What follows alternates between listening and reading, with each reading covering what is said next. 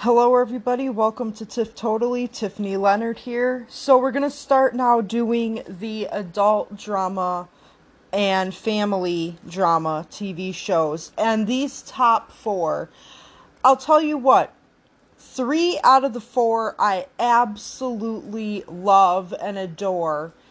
And one of them, I, you know, I don't like, but I got into it a little bit just, well, I'll tell you why when we get to it, but I'll tell you what, three out of four of these shows I absolutely positively love. They've made a huge impact on my life. I mean, wow. So I'm excited to sit here and do the top four of these shows. Um, so the number one show, and I, I mean, this really came as no surprise to me. I, I knew going into doing this genre that this show was going to win this entire category. I, I just knew it, and it's no surprise to me. This Is Us, which has been on since two thousand sixteen and will uh, be airing this fall. Its last season, season six, will be the final, so that would have it going until twenty twenty-two. So the series follows the lives of siblings Kevin, Kate, and Randall, known as the Big Three, and their parents Jack and Rebecca Pearson. It takes place mainly in the present and uses flashbacks to show the family's past.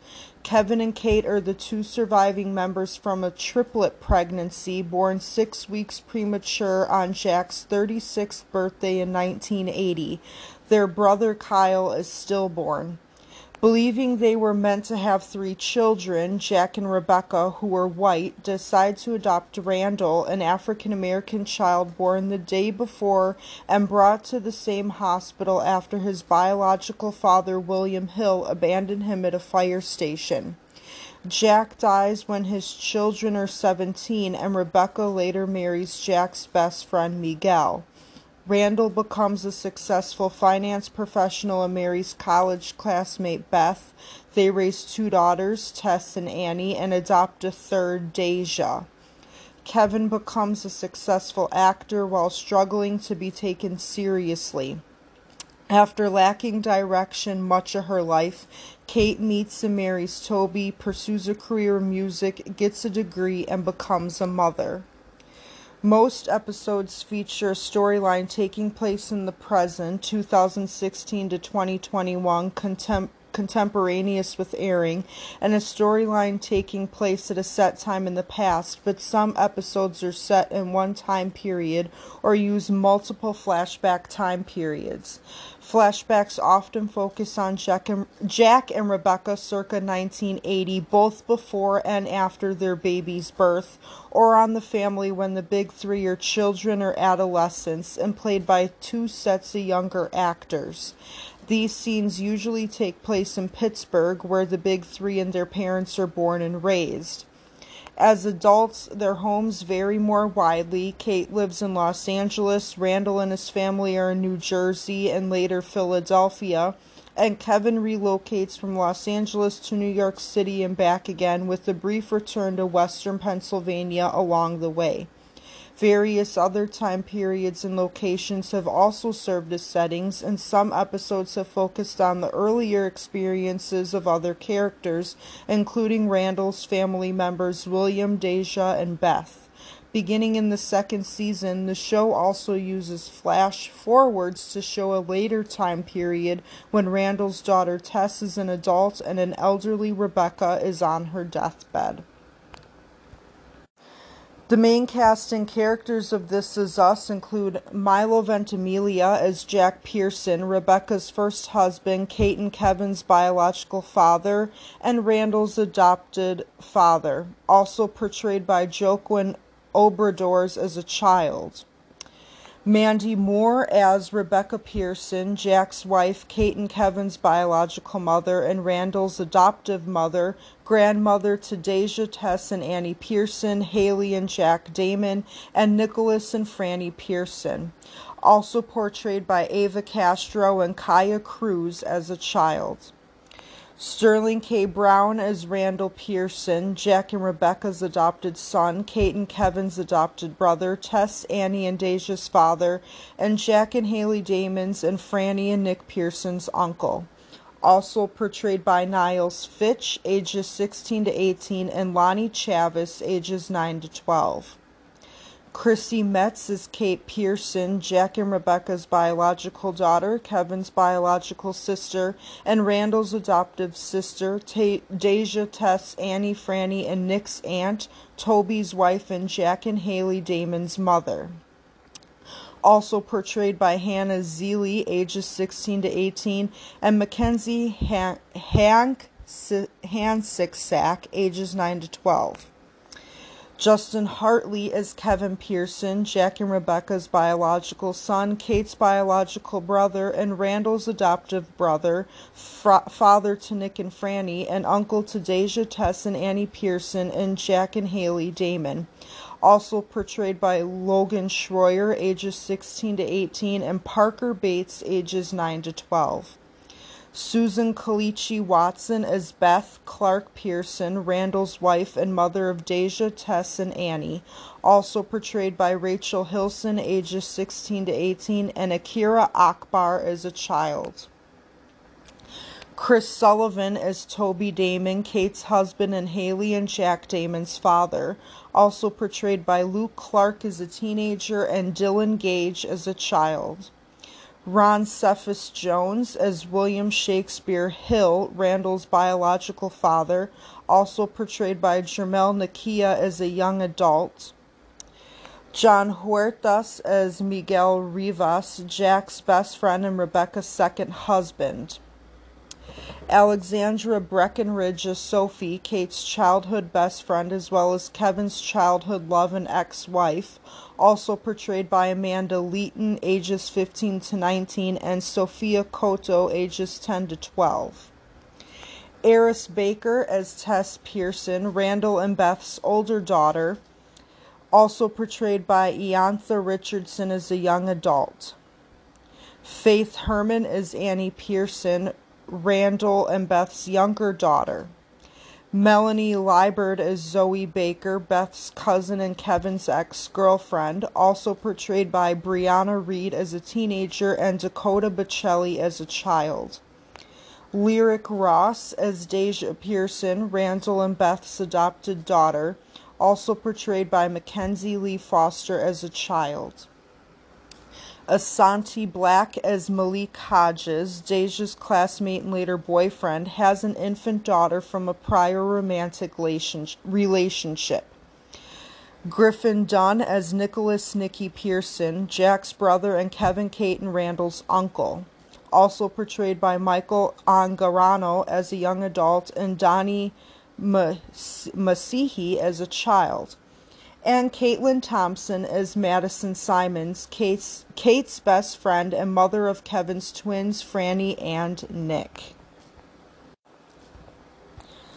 This Is Us originally began as an eighty-page movie script that Dan Fogelman was developing while working for A B C Studios in the spring of two thousand fifteen. The storyline, which Fogelman admitted to not having a definite direction, revolved around the lives of eight adults who, as it would be revealed, were octuplets. After moving to an eight-figure deal with twentieth Century Fox Television, Fogelman made the decision to develop a television series from the characters of his original script, cutting a few characters and shortening the script to forty-five pages before bringing it to the studio. Jennifer Salk, president at N B C, commented on the conception of a title for the series, saying, "The title didn't come easy, but This Is Us tapped into everything, and the show's about us." It has been revealed that other ideas for the title included thirty-six, Happy Birthday, and The Story of Us. Despite positive reviews from both twentieth Century Fox Television and sister company Fox, there were concerns regarding the lack of views it would attract on the network, leading Fox to sell it to N B C. Fox did so because N B C promised to use the high volume of viewers from The Voice and the Summer Olympics to bring additional viewers to the series, and Fox wanted to solidify the reputation of its studio among writers and directors as placing shows where they are most likely to succeed, even if it is not Fox. On September twenty-seventh, two thousand sixteen, N B C picked up the series for a full season of eighteen episodes. In January two thousand seventeen, N B C renewed the series for two additional seasons of eighteen episodes each. The second season premiered on September twenty-sixth, two thousand seventeen. The third season premiered on September twenty-fifth, two thousand eighteen, and in May two thousand nineteen, N B C renewed the series for three additional seasons. The fourth season premiered on September twenty-fourth, twenty nineteen, and the fifth season premiered on October twenty-seventh, twenty twenty. On May twelfth, two thousand twenty-one, it was announced that the series will conclude with the sixth season. The commitment to diversity. Fogelman intentionally recruited behind-the-scenes talent that would reflect the diversity of his cast with the goal of bringing greater authenticity to the dialogue and storylines.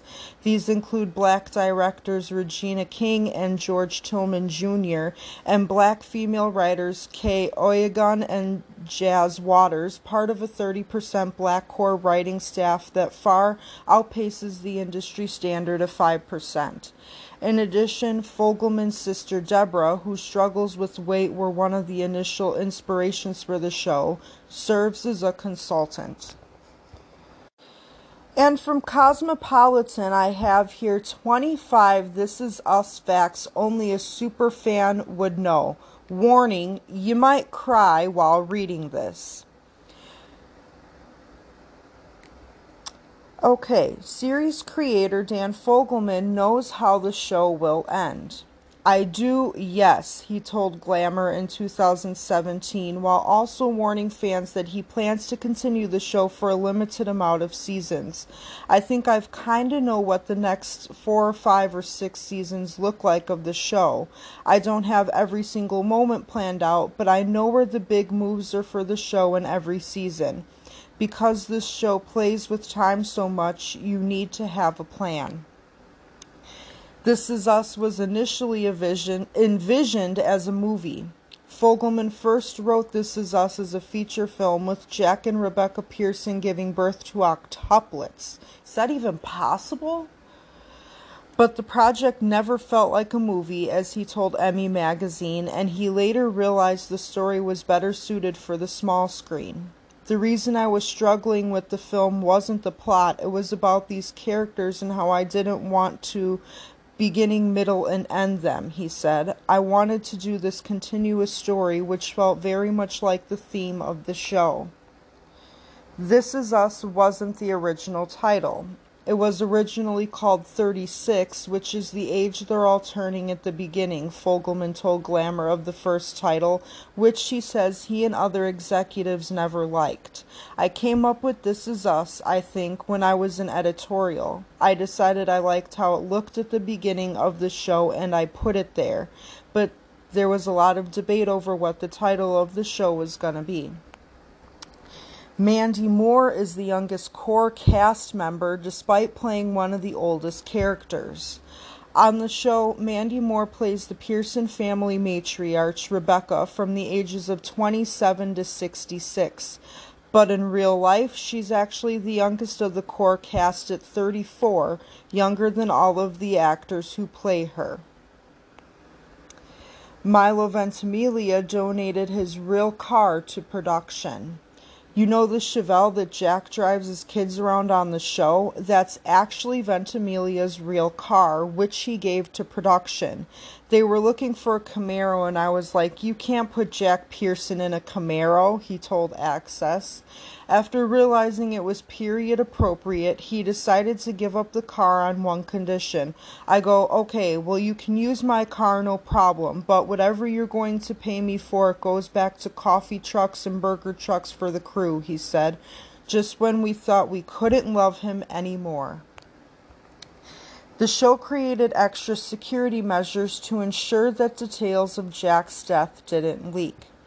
The circumstances surrounding Jack's death became such a huge event in season two that the show had to pull out all the stops to keep it from leaking. Per the Hollywood Reporter, script pages were redacted, code names were employed, and everyone from crew members to extras had to sign non-disclosure agreements. Scenes were also shot out of order to throw off paparazzi. It wasn't like this before, Moore told T H R at the time. It's like suddenly we're on Lost. Writers incorporated Kate's love for singing after discovering Chrissy Metz's voice. When the producers found out Chrissy Metz could sing, they immediately had to put that in. Chris Sullivan, who plays Kate's husband Toby, said via Glamour, "She sang live on set twice, they recorded it, and that's what you saw on television." Justin Hartley's real-life wedding took place at the same venue as Kevin's rehab scenes. That rehab where Kevin underwent treatment and therapy for his alcohol addiction, it's actually Malibu's Casamigos Ranch, which, oddly enough, is also where Kevin's real-life counterpart got married. He had to do this brutally intense scene from the show where his character is lashing out and is torn in two, and then have this really beautiful wedding in the exact same place, executive producer Isaac Aptaker told Entertainment Weekly. I think he actually spent his first night as a married man either in the room that Kevin was supposed to be staying in or the adjacent room. It was just a weird coincidence. Sterling K. Brown has improvised some of Randall's most pigment lines. Brown became known in season one for adding subtle but significant tweaks to his lines, often making them even more reflective of Randall's experience as an upper-class man of color.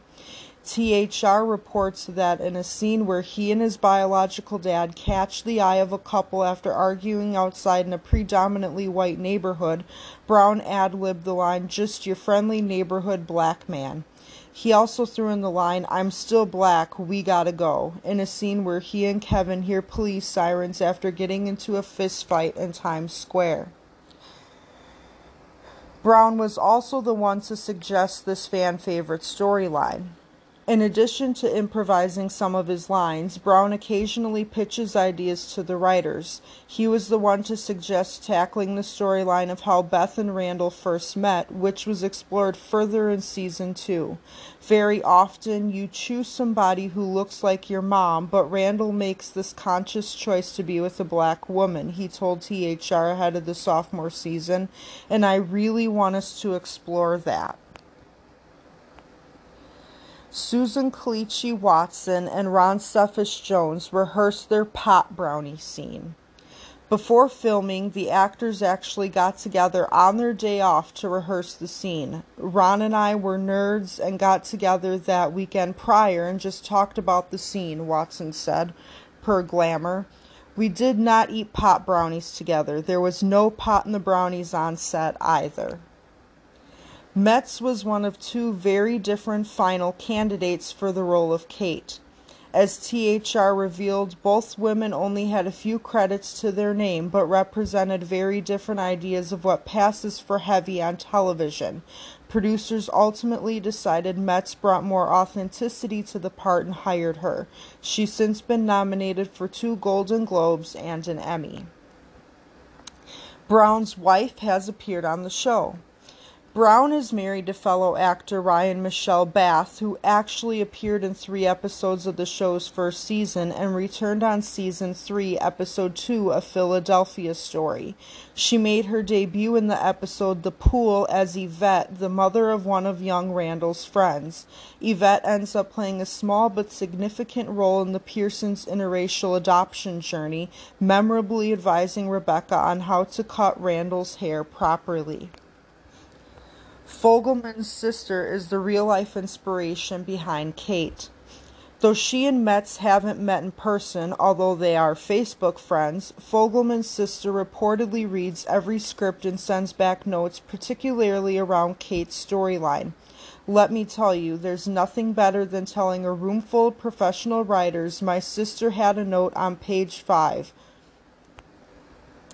Season premieres always take place on the Big Three's birthday. This Is Us is filled with meaningful details, so it's no surprise that even the structure of its episodes has significance. Every season premiere of the show so far has taken place on August thirty-first, also known as the shared birthday of Randall, Kate, and Kevin. It's also the birthday of their late dad, Jack, which usually results in some bittersweet emotions on the day.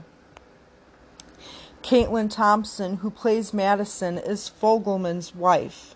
Fans will recognize Thompson as Madison, a member of Kate's weight loss support group, who first infuriates her and later becomes a close friend. What they may not know is that Thompson is married to Fogelman in real life. The two tied the knot in two thousand fifteen. Metz used to pre- represent Hannah Zeeley, who plays the younger version of Kate.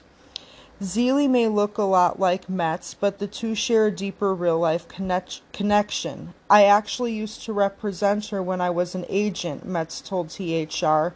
It's full circle life. Life is so crazy. I've been a huge fan of hers for as long as I've known her. Ventimiglia first saw Moore at the premiere for A Walk to Remember. During an interview on the Hollywood Reporter's Awards Chatter podcast, Ventimiglia revealed the first time he crossed paths with future wife, on, uh, future on-screen wife. The first time I laid eyes on Mandy Moore, I was at a premiere for a movie called A Walk to Remember in two thousand two, he reminisced. No joke, man. My buddy was running the premieres and I couldn't make it to the actual film, but he said, hey, why don't you come to the party after? Ventimiglia remembers seeing Moore across the room, although he says they didn't actually meet that day. Ventimiglia screen tested with three actresses, including Moore, during the casting of Rebecca. It took more than a decade after that premiere for Ventimiglia to officially meet Moore. The first time we met was at the This Is Us test, he said on Awards Chatter. Dan Fogelman hadn't given me any indication of who he liked between Mandy and the other two actresses I read with. But after that reading, it was very clear that it had to be Mandy. It had to be her. And thankfully, he turned out to be right. Moore says some of the season one scenes with Jack and Rebecca hit close to home.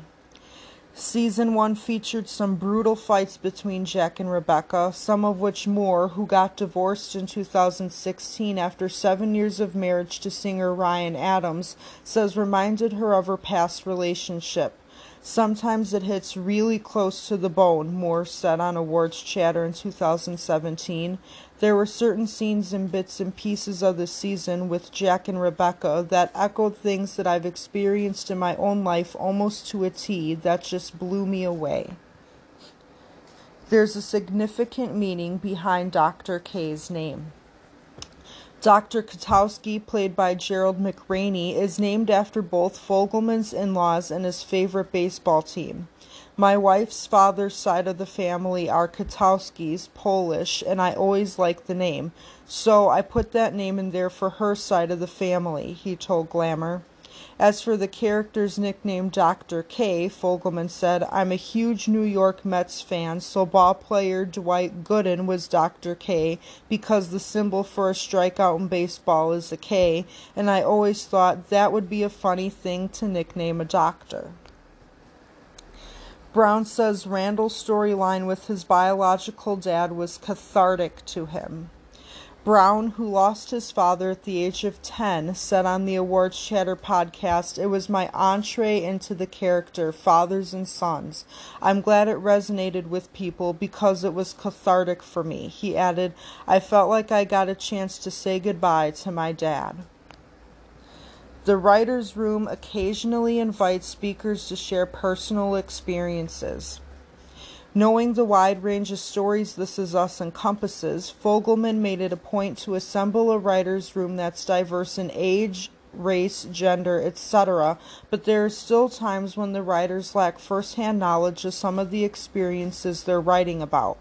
In those cases, they consult with outside speakers who were invited to the room to share their stories. Per T H R, the show has brought in multiple people to discuss various perspectives of transracial adoption. Ventimiglia is basically the dad of the cast. As number one on the call sheet, Ventimiglia has taken the lead in creating a close-knit relationship among the cast and crew.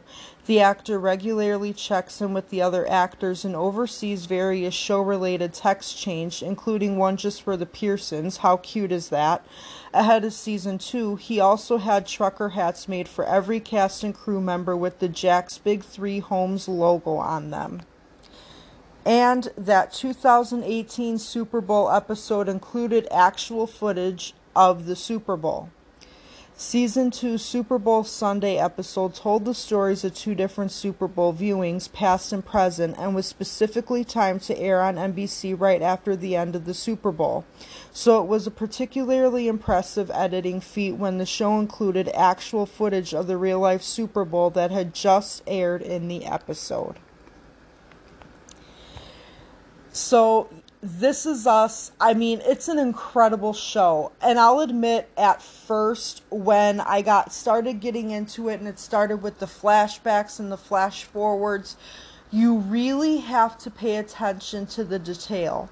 Because if you don't, it is very hard to miss what the show is about, and it can become hard to follow just because it really does go back and forth.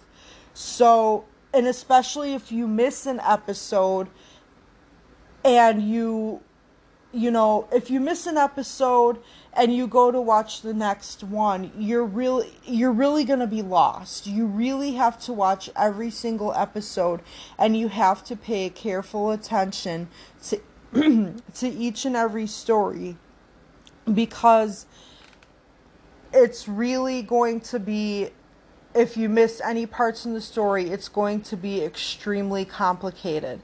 So you have to make sure that you are carefully following each and every um, part of each episode, every story, every character, like every detail, because it's so important for you to like understand and follow the show.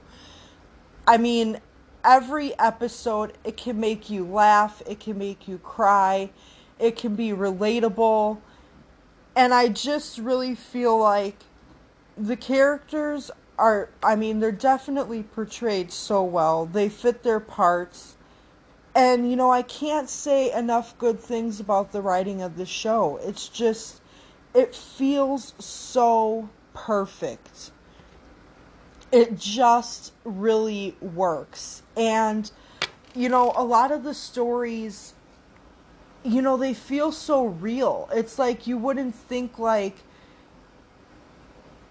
it just kind of seems like you're actually living a real life, life story is kind of how I feel. And, you know, I, I've always loved Mandy Moore. I mean, I've known of her since, like, the late nineties, when she like had her song Candy, and Milo, you know, he was in Gilmore Girls as Jess, so I came to know him from there, and all the other actors, it's just, you know, you come to like grow this special bond with them, even though you don't really know them. It's like this, they have this bond, and it's just so, it's so incredible to see and to watch, like, the younger kids, like, grow up into their character is just, like, totally amazing.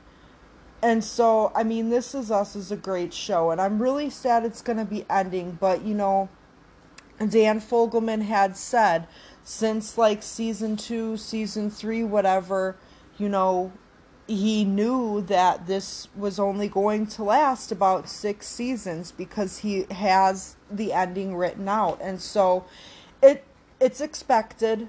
Uh, you know, I, I was aware that it's going to be ending. I'm just, there's so many unanswered questions and so much more to see that I'm kind of excited to see how it's going to end. So I'm really excited for this last season, even though it sucks it's going to be the last.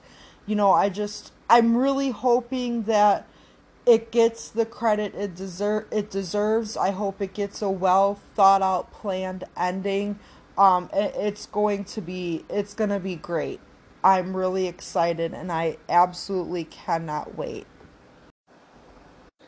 Okay, this is the show that came in second place. That this show means a lot to me. And I'm I'm a new watcher of this show. I, I've known about it for years. My grandma, I know, used to watch it.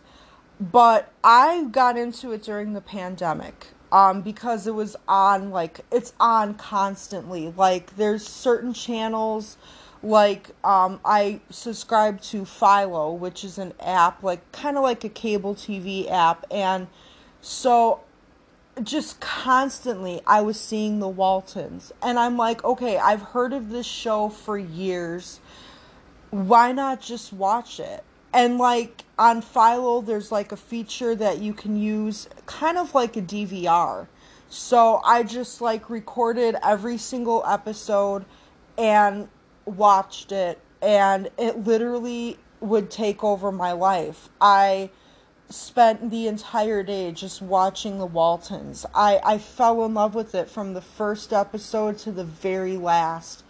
Like, literally, I feel like I couldn't love a show more. I couldn't love any of these characters more. And I, I did. I absolutely fell in love with the Waltons. And then I was sitting here, like, asking myself, like, why didn't I watch this when I was younger? You know, I mean, but oh, gosh, I absolutely just love it. And I'm so glad that I discovered this show and its stories. I, I mean, the acting is just so beautiful. It, it's just so incredible. And I was so excited to, I'm, first of all, I'm excited that it made it to second place. Um, you know, I would have put it above This Is Us, but that's just me. Um, and I'm also just so incredibly excited that to just share my love of this show and how much I absolutely love it. So it's just, it's a great honor that I just, oh, the show is so amazing, and wow, one of my, definitely one of my all-time absolute favorites. So The Waltons was on from nineteen seventy-two to nineteen eighty-one. It's an American historical drama television series about a family in rural Virginia during the Great Depression and World War Two. It was created by Earl Hamner Junior based on his nineteen sixty-one book Spencer's Mountain and the nineteen sixty-three film of the same name. The television movie The Homecoming, A Christmas Story, was broadcast on December nineteenth, nineteen seventy-one. Based on its success, the C B S television network ordered one season of episodes based on the same characters that became the television series The Waltons. Beginning in September nineteen seventy-two, the series subsequently aired on C B S for nine seasons. After the series was canceled by C B S in nineteen eighty-one, N B C aired three television film sequels in nineteen eighty-two, with three more in the nineteen nineties on C B S. The Waltons was produced by Lorimar Productions and distributed by Warner Brothers Domestic Television Distribution and Syndication. The show's end sequence featured the family saying goodnight to one another before drifting off to sleep, and according to the B B C, which also aired the series, "Goodnight, John Boy" was one of the most common catchphrases of the nineteen seventies. The main story is set in Waltons Mountain, a fictional mountain area community in fictitious Jefferson County, Virginia. The real place upon which the stories are based is the community of Schuyler in Nelson County, Virginia. The time period is from nineteen thirty-three to nineteen forty-six, during the Great Depression and World War Two, during the presidential administrations of Franklin D. Roosevelt and Harry S. Truman. The year nineteen thirty-three is suggested by a reference to the opening of the Century of Progress Exposition in Chicago, a brief shot of an automobile registration, and it is divulged in Episode five that the date is in the spring of nineteen thirty-three. The last episode of Season one, An Easter Story, is set in February through April nineteen thirty-four. The year nineteen thirty-four takes two seasons to cover, while some successive years are covered over the course of a few months. The series finale, The Revel, revolves around a party, and the invitation date is given as June fourth, nineteen forty-six. A span of thirteen years is therefore covered in nine seasons. There are some chronological inconsistencies, most of which do not hinder the storyline. The first three reunion movies, A Wedding on Walton's Mountain, Mother's Day on Walton's Mountain, and A Day for Thanks on Walton's Mountain, all produced in nineteen eighty-two, are set in nineteen forty-seven.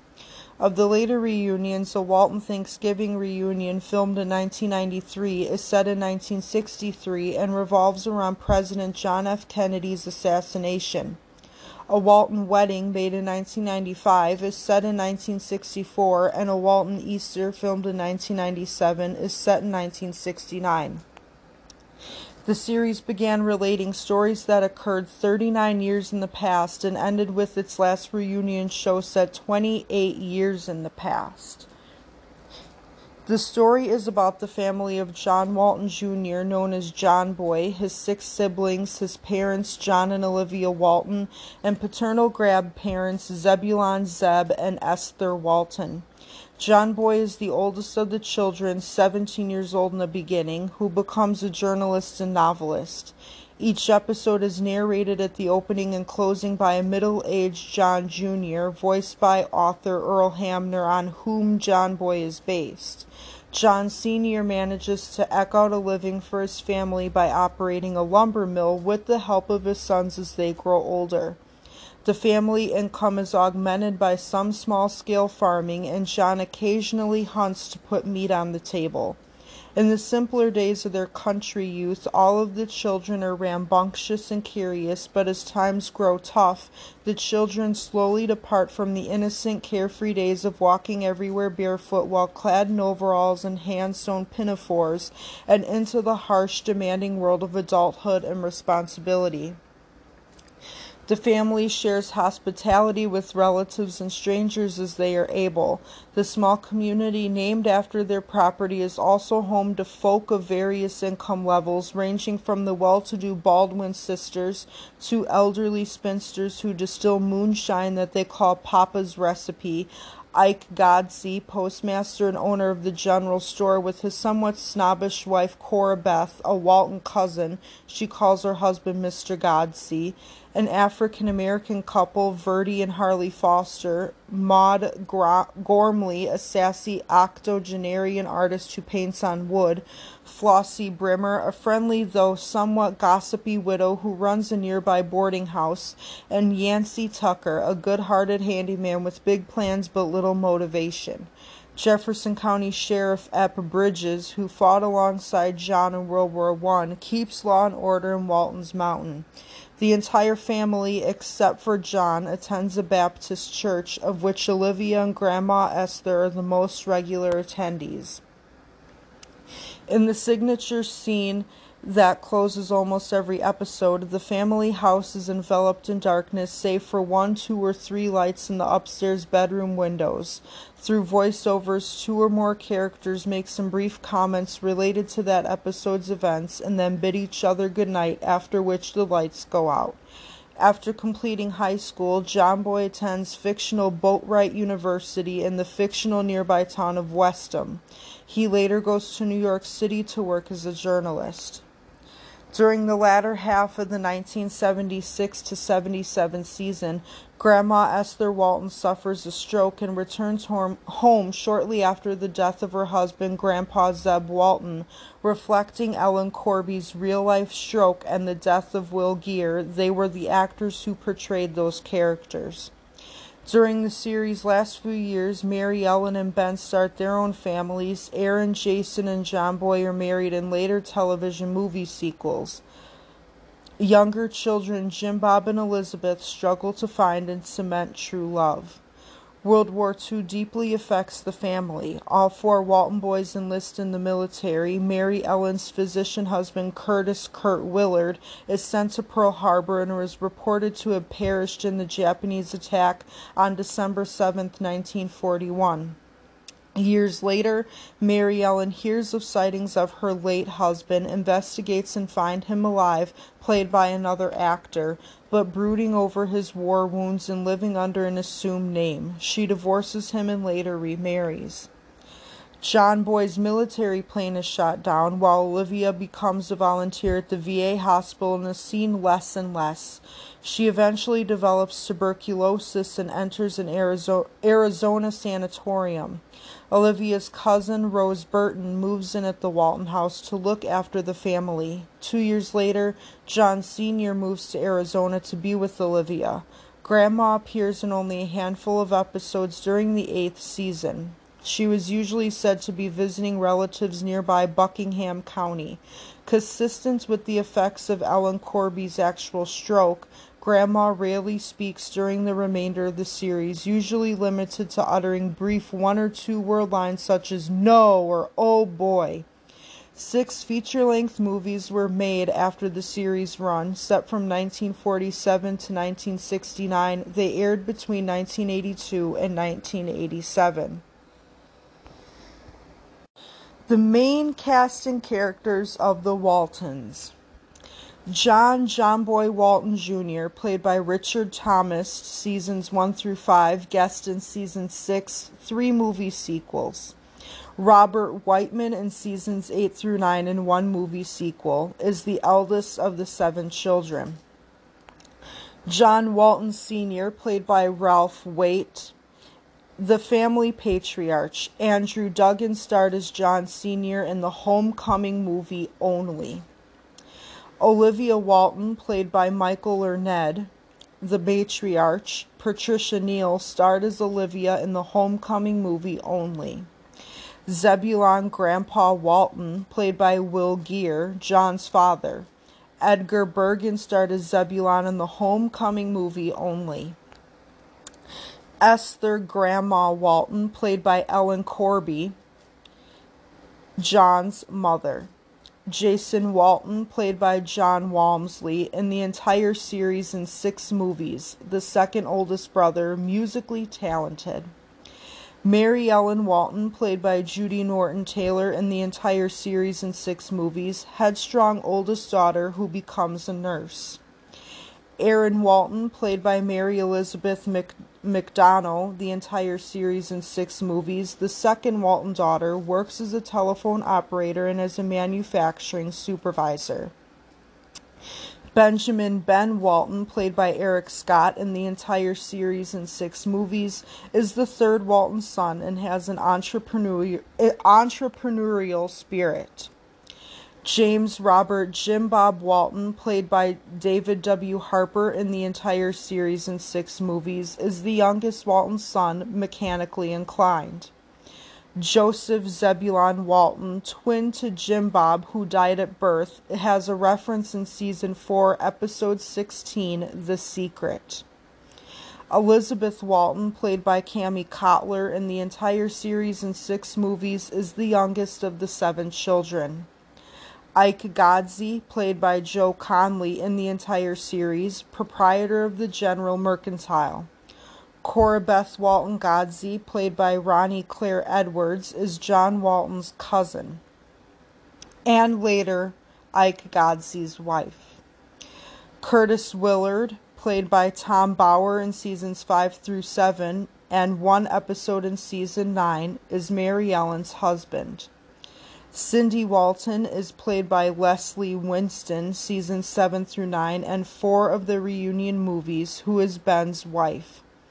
And Rose Burton, played by Peggy Ray, seasons eight through nine, and one sequel, Olivia's matronly cousin who fills in as matriarch during Olivia's absence. Earl Hamner's rural childhood growing up in the unincorporated community of Schuyler, Virginia, provided the basis for the setting and many of the storylines of the Waltons. His family and the community provided many life experiences which aided in the characters, values, area, and human interest stories of his books, movies, and television series. Hamner provided the voiceover of the older John Boy, usually heard at the beginning and end of each episode. John Boy Walton's fictional alma mater, Boatwright University, is patterned after Richmond College, which became part of the University of Richmond on Boat, on Boatwright Drive near Westham Station in the west end of Richmond, Virginia, about seventy miles east of Schuyler. The town of Waltons Mountain was built in the rear of the main lot at Warner Brothers Studios, bordering the Los Angeles River, but the mountain itself was part of the Hollywood Hills Range opposite Warner Studios in Burbank, California, the reverse side of which and slightly to the east is Mount Lee and the Hollywood sign. The Waltons' house facade was built in the back of the Warner Brothers lot. After the series concluded, this set was destroyed. For the reunion shows, a replica Walton's house facade was built on the Here Come the Bride set on the Columbia Ranch studio, now part of the Warner Brothers Studios. The Walton's house is still used as scenery at Warner Brothers. For example, it serves as the Dragonfly Inn on the Gilmore Girls. The Waltons won the Primetime Emmy Award for Outstanding Drama Series in nineteen seventy-three. Also in nineteen seventy-three, Richard Thomas won the Emmy for Lead Actor in a Drama Series. Michael Learned won the Emmy for Lead Actress in a Drama Series three times, seventy-three, seventy-four, and seventy-six. Ellen Corby was also a three-time winner in the Supporting Actress category, winning in seventy-three, seventy-five, and seventy-six. Will Geer was awarded the Supporting Actor Emmy in seventy-five. Veteran actress Beulah Bondi won an Emmy in nineteen seventy-seven for Lead Actress in a single performance for her guest appearance as Martha Corinne Walton in the episode The Pony Cart. She first appeared in the Waltons' episode The Conflict as the widow of Zeb Walton's brother. The series itself earned a Peabody Award for its first season. In two thousand thirteen, T V Guide ranked the Waltons number thirty-four on its list of the sixty best series of all time. In two thousand seventeen, from March twentieth through the twenty-fourth, I N S P Network remembered the life of Earl Hamner Junior, who had died in two thousand sixteen, by featuring clips of interviews once per episode with him about his time involved with the Waltons during the breaks while its syndicated reruns aired from three to five p.m. and again at seven p.m. On January twenty-seventh, nineteen ninety-two, then-President George H W Bush said, "We are going to keep on trying to strengthen the American family, to make American families a lot more like the Waltons and a lot less like the Simpsons." In response, the Simpsons made a short animated segment for a repeat showing of the episode Stark Raving Dad, where the family watches the speech and Bart remarks, "Hey, we're just like the Waltons. We're praying for an end for depression, too." The Waltons Reunion movie collection includes A Wedding on Waltons Mountain, released in nineteen eighty-two, Mother's Day on Waltons Mountain, released in nineteen eighty-two, A, Wal- A Day for Thanks on Waltons Mountain, released in nineteen eighty-two, A Walton Thanksgiving Reunion, released in nineteen ninety-three, A Walton Wedding, released in nineteen ninety-five, and A Walton Easter, released in nineteen ninety-seven. These Are the Days, an animated T V series produced by Hanna-Barbera, which was inspired by the Waltons. And not really sure where you can watch that, but uh, worth looking up because I have never seen or heard of it. From Do You Remember? ten Unbelievable Secrets About the Waltons Audiences Never Saw Coming. Within the realms of T V families, the Waltons always presented itself as clean-cut, wholesome, relatable, and free of secrets and scandals, or so the show claimed. Behind the scenes, however, even this beloved family's cast endured some hardships, some of their own making, others the consequences of circumstance, and some because of society and all its pressures. In fact, there are quite a few facts about the Waltons that slid under the radar. Even diehard fans of this classic series might not expect some of these secrets associated with the Waltons, some wholesome and fun, others rather shocking considering the source material. The Waltons made an original concept grounded in facts. The Waltons came when America needed some truly wholesome television content. They came to represent the ideal American family. What the show did apparently worked well because it netted over a dozen Emmys with nearly forty nominations. It wouldn't be wrong to call this televised phenomenon incredible, so much so that none other than President George H W Bush said he wanted families to be, quote, a lot more like the Waltons and a lot less like the Simpsons. So how does a show come to be so captivating, relatable, and beloved? It gains inspiration from real life. The Waltons, as the show was, in fact, created by Earl Hamner Junior, based off his own original nineteen sixty-one novel Spencer's Mountain. The book and show directly pulled from his own childhood in a mining town where the Great Depression hit, so a lot of show characters and places actually have real-life equivalents. While Walton's Mountain is actually somewhere in the Hollywood Hills, the source mountain is located in Schuyler, Virginia. Additionally, the famous goodnight sequence at the end of each episode is authentic. It's the show's take on his family's ritual where everyone kept saying goodnight over and over until Dad told them to quiet down. A whole different face for the cast. Before it became a quotable piece of his T V history, the Waltons actually faced an uphill battle just to air. Producers had little faith in the show to hold its own and even allowed it to air with some steep competition on other networks. To help it along, the network wanted Henry Fonda to play John Walton Senior The acting legend, who they hoped would draw audiences with star power, had recently worked alongside fellow larger-than-life icon Miss Lucille Ball in the film Yours, Mine, and Ours.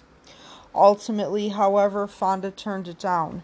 The network doubted the show's potential and wanted as much star power as possible, but Fonda read the pilot and knew they didn't need him. The family, he insisted, was the real star, so let them play to their full strengths as a whole. Instead, Fonda decided to champion another bloodline as he was cast in The Smith Family in nineteen seventy-one alongside a pre-Happy Days Ron Howard. Odd jobs offset. As mentioned prior, it's a surprising fact C B S didn't show a lot of faith in the Waltons from the get-go. Even when it did, though, the network had an odd way of showing appreciation. The child actors never heard a word of thanks, and while the adult actors got bouquets as thanks, the kids received no such gifts. Michael Learned got in touch with her inner Olivia Walton and grew furious about this imbalance. She fussed until the kids received some actual gifts. But absolutely no one really expected much of a salary. Eric Scott, a k a. Ben Walton, flat out said they did not get rich from the popular show. Richard Thomas, Ralph Waite, and Michael Learned received some better treatment to be sure, but the rest just took comfort in the love they got from fans and each other since the T V family truly enjoyed working together. Sadly, fan happiness doesn't pay the bills, so when Cammie Kotler started running really low on cash, she became a teacher. Eric Scott, meanwhile, became a messenger. Art imitates life, then life imitates art as romance is in the air.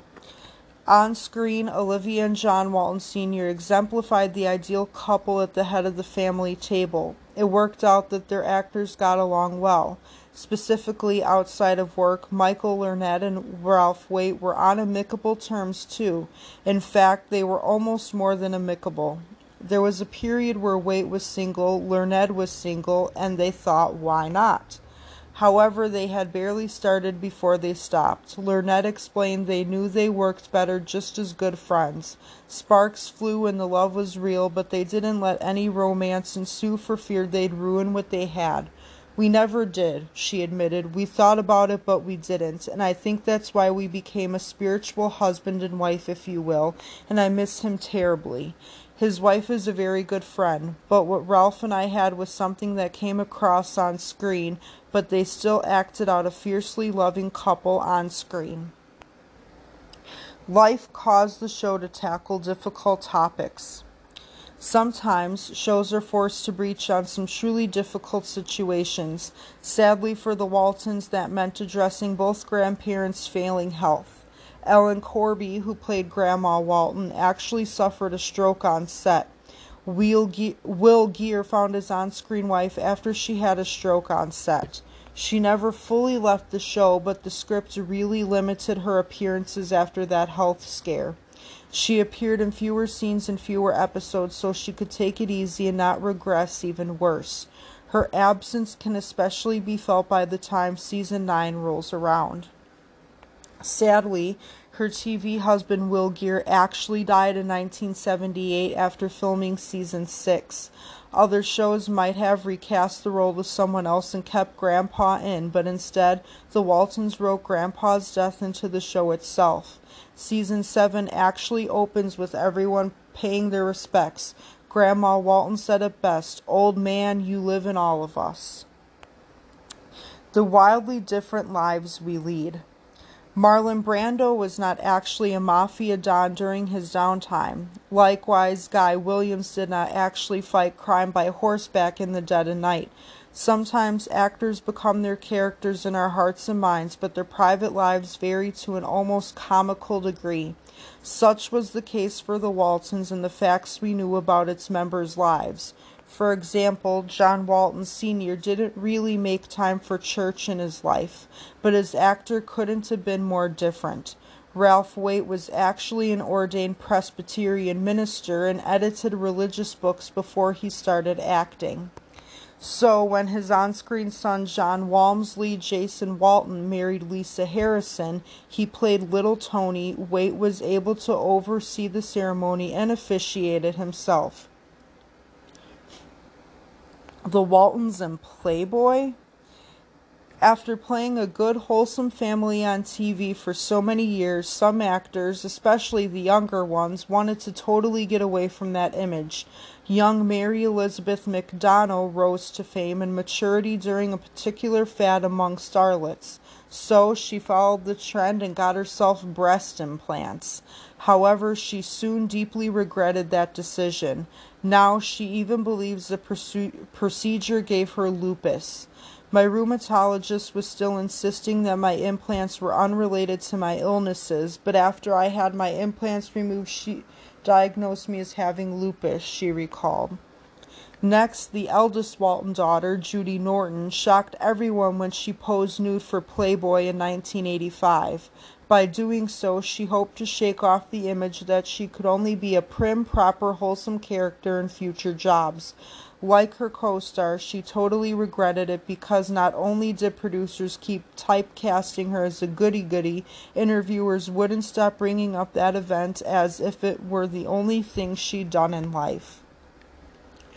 Celebrate Pride with Grandma and Grandpa Walton. Did you know that stern, traditional, happily married Grandma and Grandpa Walton were actually both gay? When the cameras weren't rolling, Ellen Corby smoked like a chimney, cussed like a sailor, and was an undercover lesbian. Her marriage was basically a front so she didn't get blacklisted or hate-crimed. So if you ever hear about her caretaker, Stella Lucetta, that was her girlfriend. Meanwhile, Will Geer actually became involved with gay rights activist Harry Hay, and together the two became vocal members of the movement. Hay even went on to credit Geer for helping him become so important in the movement. After all, Geer knew a lot about politics, especially communism, thanks to all his campaigns for workers on strike. Needless to say, he was blacklisted, and so was Lucille Ball. Never knew that Ellen Corby was gay. That is very, very, uh, very interesting, uh, to say the least. And especially you think back in those days, that really was like unheard of. And yeah, okay, so she had to be undercover. because, you know, you have to conceal that identity. Um, you know, back then that would have been a shameful, shameful thing. So, wow, uh, crazy. And that's, you know, that really, that's amazing to me. It really is. A family curse. Viewers love seeing an inspiring family they could model themselves after, a fact that helped make the Waltons so popular. When the camera stopped rolling, though, things changed. The actors fought a lot of demons when filming, no matter their age or life stage. For example, both Ralph Waite and Michael Learned battled alcoholism. It got so bad, Waite would say, "I sat there one day at the kitchen table with all you kids and I felt like such a fake." Fortunately for him, his T V family helped him get his act together. He went to A A and got sober for them. Learned's own battle started during auditions when she tried out with alcohol in her pocket and didn't end until she got sober at seventy-eight. Actually, the actors supported each other a lot, actually. So when Mary Elizabeth McDonough started developing bad eating habits, John Ritter channeled his inner Reverend Fordwick. He got Mary to talk about her pain and told her to keep a journal, and Mary says this intervention flat out saved her life. A legacy after the show. Most of the famous Waltons' home and mountains were hills in a studio set to recreate the famous atmosphere of Spencer's Mountain, but T V watchers with a keen eye can still, can still see it. From its Warner Brothers lot, the Walton house is now the Dragonfly Inn from Gilmore Girls. Technically, the very original house burned down in an accident, but of course, they had to build another for the reunion movies. Not even the Waltons got to use the original for their movies, but another famous show enjoyed the home before its fiery end, The Dukes of Hazzard. Some of the actual cast itself continued on with acting after the Waltons ended. By the time the show ended, the child actors had mixed feelings about acting, not so with all the adults. Richard Thomas went from Walton's Mountain to the F B I. Well, his character did. Thomas kept his foot in the entertainment door enough to land a spot on F X's The Americans as Special Agent Frank Gadd. And also, and you know, and it took me obviously all these years to realize it because I, ne- like I said, I just recently got into the Waltons like two years ago. But Richard Thomas also plays in the original It movie. Um, so, you know, going back and I never realized that, you know, all these years I've seen It, I've seen It several, several times. And then even when I watched The Waltons, it never dawned on me that, oh my God, that's the kid from It. And it didn't dawn on me until I watched It like a couple months ago and I saw Richard Thomas's name. And then it really it hit me. It was like, oh my God, yeah, that is him. So it, it's kind of crazy how all these years I knew who Richard Thomas was, but I didn't know. Also, Ellen Corby um, was in an episode of I Love Lucy. So way before her Grandma Esther days, I knew also who Ellen Corby was uh, because she played in an I Love Lucy episode. I believe it is in season five or six um, where Lucy does Shakespeare with Orson Welles. And she was Lucy's um, child or high school drama teacher, Miss Hannah. So if you were thinking back, huh, I recognize Ellen Corby, well, maybe that's where you recognize her from. As of any of the other actors, uh, you know, pretty new to me. And um, I was surprised to learn, I, um, I knew about Ralph Waite's alcoholism, but I never knew that Michael Learned had such um, an issue with it. Um, and you know, she still, she looks great though, for her age. She really looks great. She, uh, I added her as part of my Inspiring Women's project. Um, not just because, you know, yeah, her sobriety, you know, reading about it, it was inspiring for me. And she was an incredible, um, actress, but mostly for the fact that, and of course, we can't, again, when you see characters on T V and something in real life, you know, doesn't necessarily mean they portray that person, but Olivia Walton is the mom I always wanted. I mean, she's just probably my favorite T V mom out there. And um, so I really wanted, you know, that's why I fell in love with Michael Learned, because Olivia Walton is, she is, she's the mom I never wanted, or uh, the mom I always wanted. And so I was really just inspired by that entire character, which then, you know, I looked deeper into some more of her acting credits, and that's when I did discover that, yeah, she was a recovering alcoholic. Um, R- Ralph Waite, the only reason I knew about that before then is because, you know, I remember my family talking about it. I just can't recall them ever saying anything about Michael. Um, and so it, it's inspiring to me, um, when it doesn't matter if you're an actor or a normal person, you know, it doesn't matter. If you get sober, it inspires me. It inspires me so much, and it makes me feel proud. And so I really have an appreciation for that. You know, her, no matter what age you are either, seventy-eight years old, I mean, hey, as long as you get sober at some point and you stick to it, that is a grand feat in itself. Um, and, you know, I just, I feel like, I just wish I could have had a family like the Waltons. You know, I always grew up saying, oh, I wanted to have a family like the Brady Bunch. And then later on it was, I wanted to have a family like the one in Full House. Honestly, I could have benefited a lot if I would have grew up in a family like the Waltons. I feel like I would have been, if, I mean, I just feel like I would have had a total more respect for life and for my faith, um, and just basically who I was as a person. Um, you know, each and every one of those kids were so hardworking, so respectful, and even though I was a respectful child, I feel like the morals and the lessons that that family had, I wish I would have had.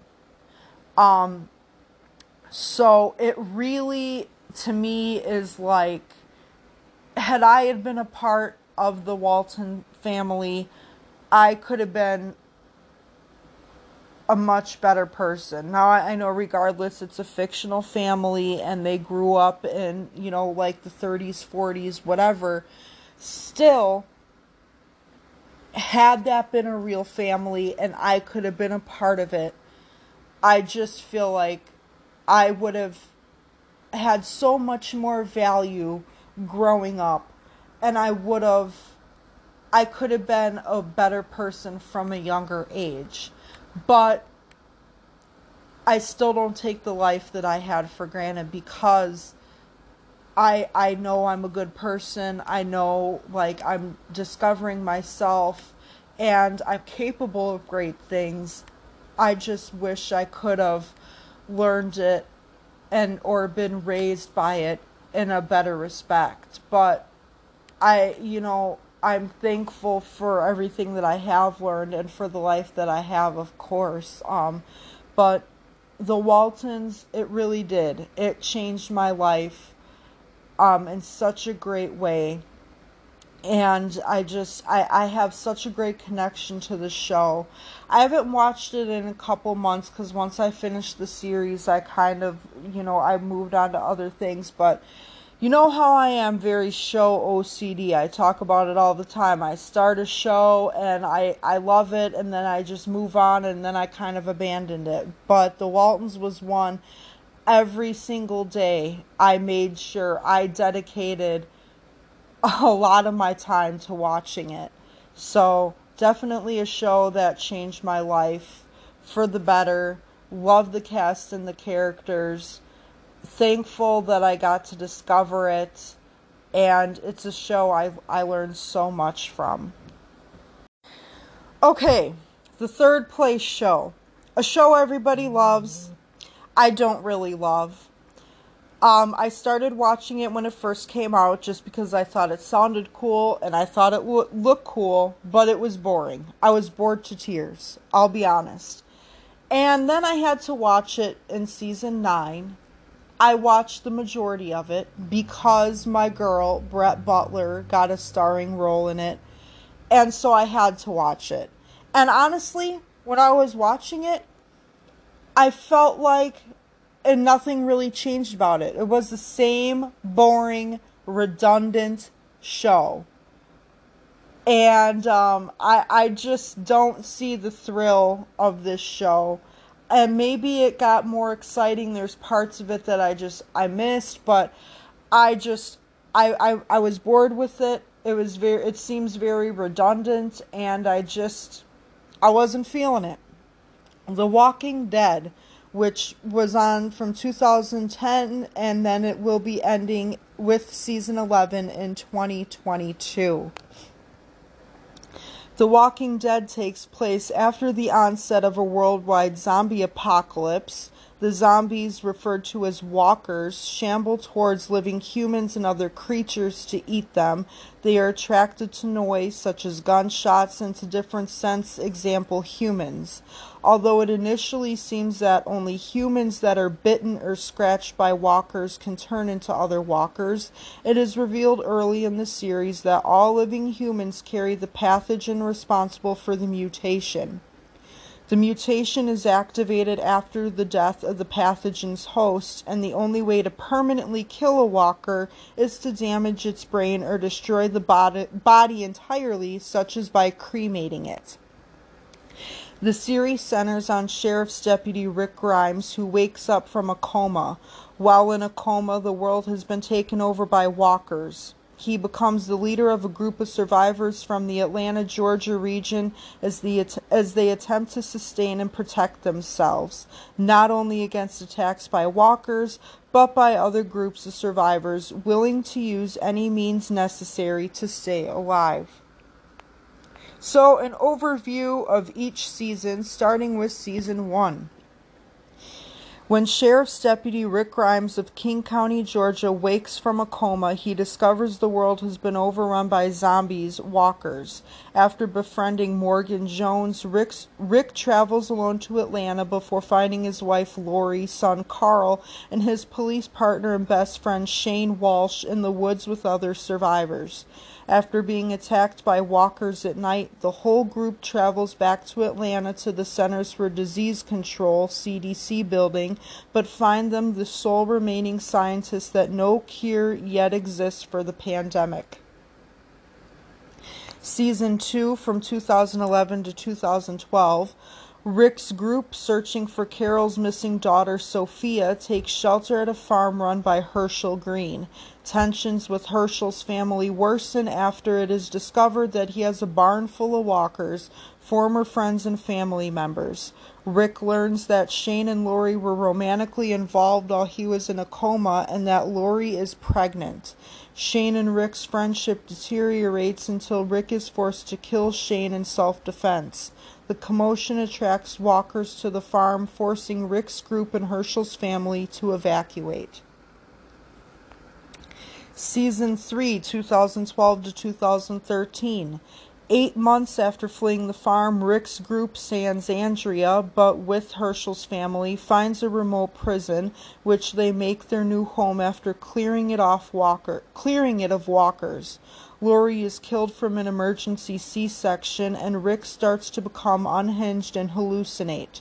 Andrea was rescued by Makani, and the two discover Woodbury, a fortified town led by a deceitful man known as the Governor, who seeks to destroy the group at the prison.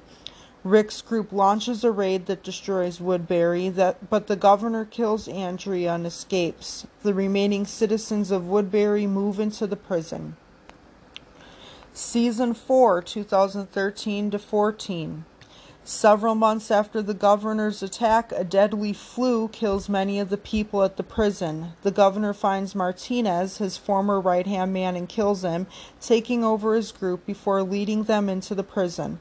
Rick's group is forced to separate and flee, while Herschel and the governor are killed. The survivors, divided, face off against the undead and make new acquaintances.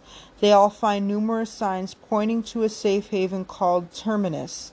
Group by group, they reunite at Terminus, but Rick's group, sans Carol, is captured for an unknown purpose. Season five, twenty fourteen to fifteen.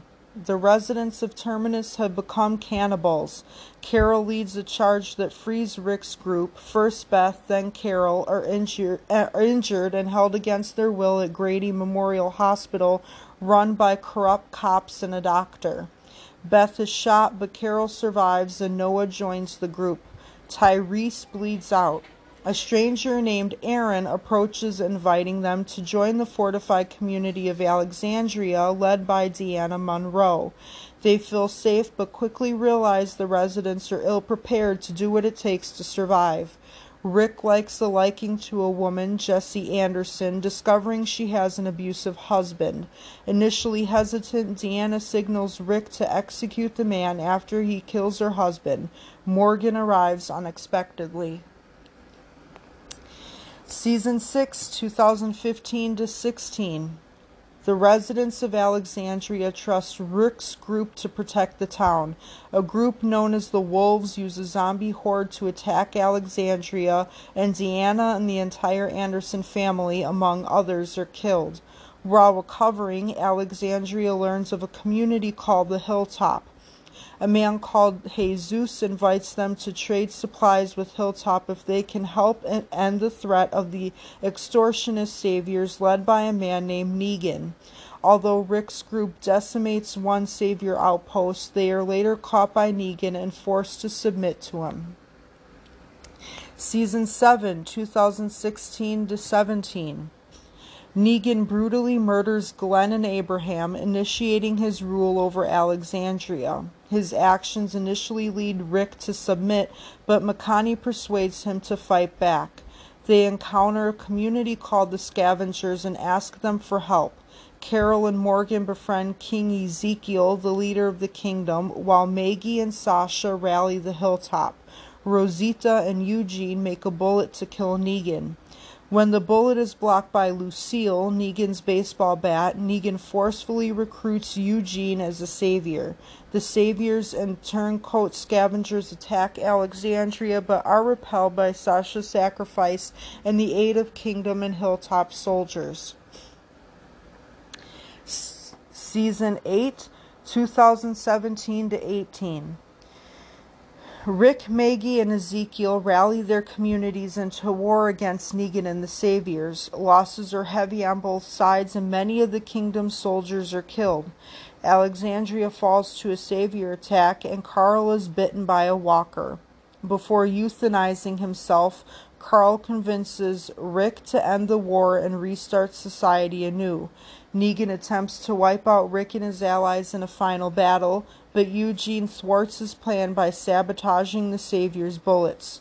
Rick then wounds Negan. Against Maggie's wishes, Negan is spared and imprisoned, ending the war.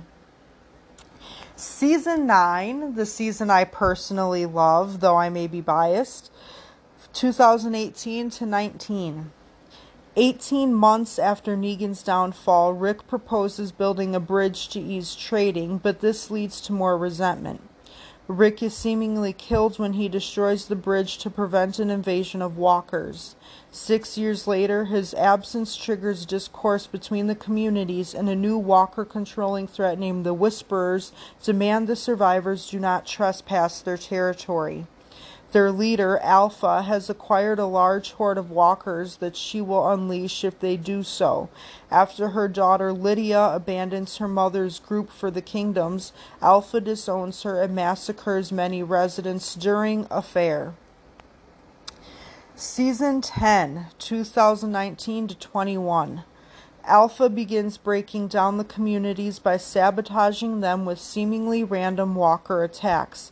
Under Carol's orders, Negan infiltrates the Whisperers and assassinates Alpha. Her right-hand man, Beta, takes command of the Whisperers, but he and the Horde are defeated by the survivors. Eugene leads a group to West Virginia to meet a new group of survivors. Meanwhile, McConaughey travels north to search for Rick after finding evidence he survived his apparent death. And Season eleven, premiering in twenty twenty-one, A M C announced that The Walking Dead was renewed for an eleventh season on October fifth, two thousand nineteen. The season was originally planned to premiere in October twenty twenty, but production was delayed due to the COVID nineteen pandemic. A M C confirmed in September twenty twenty that the show will conclude with the eleventh season, covering twenty-four episodes over a two-year broadcast period. The final season premiered on August twenty-second. Okay, so for the cast and characters, the list contains those that have been credited within the series title sequence and those who are credited as also starring. Recurring and guest stars are listed on other pages that I'm not going to read because I would it would just go on and on and on forever if we were going to read all those guest stars. Andrew Lincoln as Rick Grimes, the series protagonist and a former sheriff's deputy. Rick is the leader of a group of survivors and becomes the leader of Alexandria. John Bern- Bernthal as Shane Walsh, Rick's former police partner and best friend. In the second season, he forms an intense rivalry with Rick. Sarah Wayne Callies as Laura Grimes, or Lori Grimes, Rick's wife, who has an affair with Shane when she believed Rick was dead. Lori Holden as Andrea, a former civil rights attorney and member of the original Atlanta group of survivors. Jeffrey DeMunn as Dale Horvath, an older member of the group who owned the R V in which a group of survivors traveled often, and he is the voice of reason within the group. Stephen Ewan is Glenn Ree, a former pizza delivery boy who saved Rick's life. Glenn begins a relationship with Maggie Green and later marries her. Over the course of the series, Glenn becomes an integral member of the group known for his character and resourcefulness. Chandler Riggs is Carl Grimes, Rick and Lori's young son. Carl is forced to mature and learn to survive in the deadly new post-apocalyptic world. Norman Reedus is Daryl Dixon, the group's primary hunter. Daryl becomes a key member of the group and Rick's trusted lieutenant. Melissa McBride is Carol Pelletier. Originally a meek housewife, Carol overcomes domestic abuse to become a skilled, resourceful, resourceful fighter capable of making difficult decisions. Lauren Cohan is Maggie Green, the eldest daughter of the Green family. She marries Glenn, becomes pregnant with their child, and becomes the leader of the Hilltop Colony. Danae Gurira as Makani, a fierce katana-wielding woman who joins Rick's group. Makani eventually becomes Rick's romantic partner and a mother figure to his son, Carl. Scott Wilson as Herschel Green, a veterinarian and farmer who maintains his faith and acts as the group's primary moral compass. Herschel is the father of Maggie and Beth Green. Michael Rooker as Merle Dixon. Merle is Daryl Dixon's racist and volatile older brother. In the third season, he is the right-hand man to the governor. David Morrissey is Philip Blake, the governor, the antagonistic leader of the town of Woodbury. The governor is ruthless, paranoid, and dangerous. Emily Kinney as Beth Green, a soft-spoken teenage girl who enjoys singing. Beth is Herschel's younger daughter and Maggie's younger half-sister. Chad L. Coleman as Tyrese Williams, tough and compassionate, Tyrese places an emphasis on moral reasoning. He struggles to cope with the immoral nature of some of the group's survival tactics and finds it difficult to kill in defense of the group. Soniqua Martin Green as Sasha Williams, Tyrese's fiery younger sister and a former firefighter. Sasha's the group's sharpshooter. After several personal losses, she suffers from P T S D. Lawrence Gillier Junior is Bob Stuckey, a former Army medic and recovering alcoholic who develops a close relationship with Sasha. Michael Cudlitz is Abraham Ford. Abraham is a former military sergeant on a mission to bring a survivor to Washington, D C to find a cure for the Walker virus. Josh McDermott as Eugene Porter, a man who claims to know a cure for the Walker virus. Eugene is cowardly and inefficient when dealing with walkers, but is very smart. Chris, Christian Serratos as Rosita Espinosa, a tough, focused, and very capable survivor, and also Abraham's girlfriend. She also currently plays Selena in the Netflix series Selena. Alana Masterson is Tara Chambler, a former police academy student. Tara joins Rick's group after having initially been affiliated with the governor. She serves as a primary supply runner. Andrew J. West is Gareth, the cannibalistic leader of Terminus, who captures and coerces Rick's group into submission before being executed by Rick. Seth Gilliam is Gabriel Stokes, a priest who joins Rick's group. He lacks experience with walkers and struggles with his faith in the New World. Lenny James is Morgan Jones, the first survivor Rick encounters in the first season. After suffering a psychological breakdown, he comes to peace with the world around him. Alexandra Breckenridge from This Is Us, and then also stars in Netflix's Virgin River, as Jesse Anderson, an Alexandria resident who develops a relationship with Rick. Ross Marquand is Aaron, a recruiter who invites Rick's group to Alexandria. Austin Nichols as Spencer Monroe, Deanna's son and a guard of Alexandria. Tova Feldschuh as Deanna Monroe, a former congresswoman and leader of Alexandria. Jeffrey Dean Morgan is Negan, the to- totalitarian, a sociopathic leader of the Saviors. Austin Amelio is Dwight, a ruthless and reluctant member of the Saviors. Tom Payne as Paul Jesus Rovia, a scout and member of the Hilltop Colony. Xander Berkeley is Gregory, the selfish and treacherous leader of the Hilltop Colony. Carrie Payton as Ezekiel, the king of a community known as the Kingdom. Ezekiel is a former zookeeper with a pet tiger called Shiva. Stephen Ogg is Simon, a high-ranking member of the Savior, serving as Negan's right-hand man. Caitlin Nason as Enid, an isolated teenager in Alexandria who forms a bond with Carl. Pollyanna McIntosh as Jadis Ann, the impassive, enigmatic leader of the Scavengers. Callum McAuliffe as Alden, a former member of the Saviors who later switches his allegiance to the Hilltop. Avi Nash as Sadiq, a former vagabond and doctor who is rescued by Carl and brought to Alexandria. Samantha Morton is Alpha, the leader of the Whisperers, a mysterious group of survivors who wear the skins of walkers to mask their presence. Ryan Hurst as Beta, the second in command of the Whisperers and Alpha's right-hand man. Eleanor Matsura as Yumiko, Magna's girlfriend who's a proficient archer. Cooper Andrews as Jerry, a member of the Kingdom and Ezekiel's steward. Nadia Hilker as Magna, the feisty leader of a small group of roaming survivors.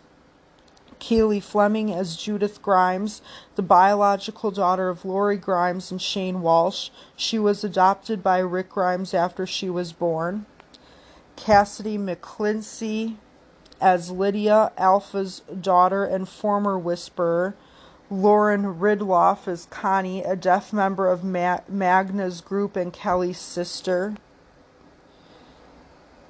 Paulo Lazaro as Juanita Princess Sanchez, a quirky and flamboyant survivor who has suffered various traumas in her past and later joins Eugene's group.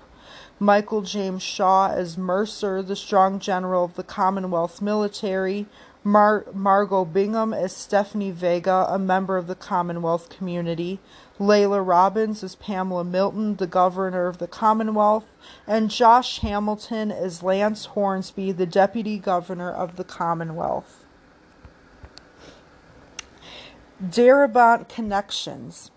The series features several actors whom The Walking Dead developer Frank Darabont has worked with previously, including Laurie Holden, Jeffrey DeMunn, Melissa McBride, Sam Witwer, the dead soldier in the tank where Rick hides in Days Gone By, and Juan Pareja. All five appeared in his two thousand seven film The Mist, along with Thomas Jane, who originally was set to star in the series when it was pitched to H B O. Jane was later in talks with Darabont to possibly guest star on the series as of fall two thousand ten, but with Darabont's departure, it is unknown whether the guest spot will ever happen or not. Holden also appeared in the two thousand one film The Majestic, which Darabont directed. DeMunn has appeared in several of Darabont's films. In addition to The Mist and The Majestic, he appeared in The Shawshank Redemption in nineteen ninety-four and The Green Mile in nineteen ninety-nine. It was planned that Witwer, Private Jessup in Darabont's The Mist, would reprise his Days Gone By role in the original conception of The Walking Dead's second season premiere and in a webisode, but both plans were discarded. The television series generally tends to follow Kirkman's comic series across major characters and plots. For instance, events of the premiere episode of the seventh season correlate to the events in issue number one hundred of the comics. The series does not attempt to go step by step with the comics and has leeway in the narrative. In particular, the series writers, along with Kirkman, often transfer how a character has died in the comics to a different character in the series. For example, in the fourth season, where Herschel Green is beheaded by the governor in the standoff with Rick's, Rick's group at the prison, in the comic, Tyrese is the one who suffers this fate. Some of the television characters, like Carol, have far outlived their comic counterparts, while others that have already been killed off, like Sophia and Andrea, remained alive for some time in the ongoing comic series.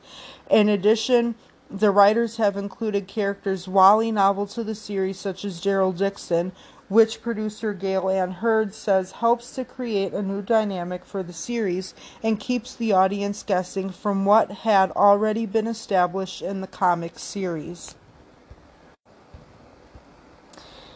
Bear McCreary was hired to compose the score for the series. McCreary stated that the main theme was based on his viewing of production designs for the opening title sequence.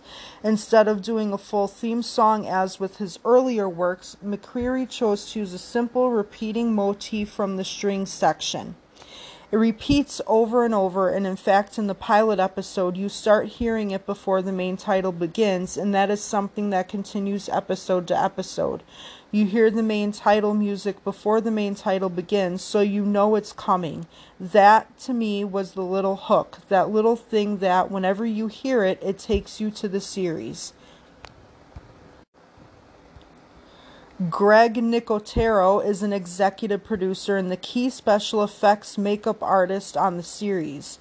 Each walker is put through zombie school and is taught how to move like zombies. There are three levels of zombie makeup: hero, mid-ground, and deep background. Hero zombies are featured walkers and are completely made over from head to toe. Mid-ground zombies get highlights and shadows on the face, but do not get close enough to the camera to require full makeup. Deep background zombies often wear masks and are only meant to be used as a backdrop.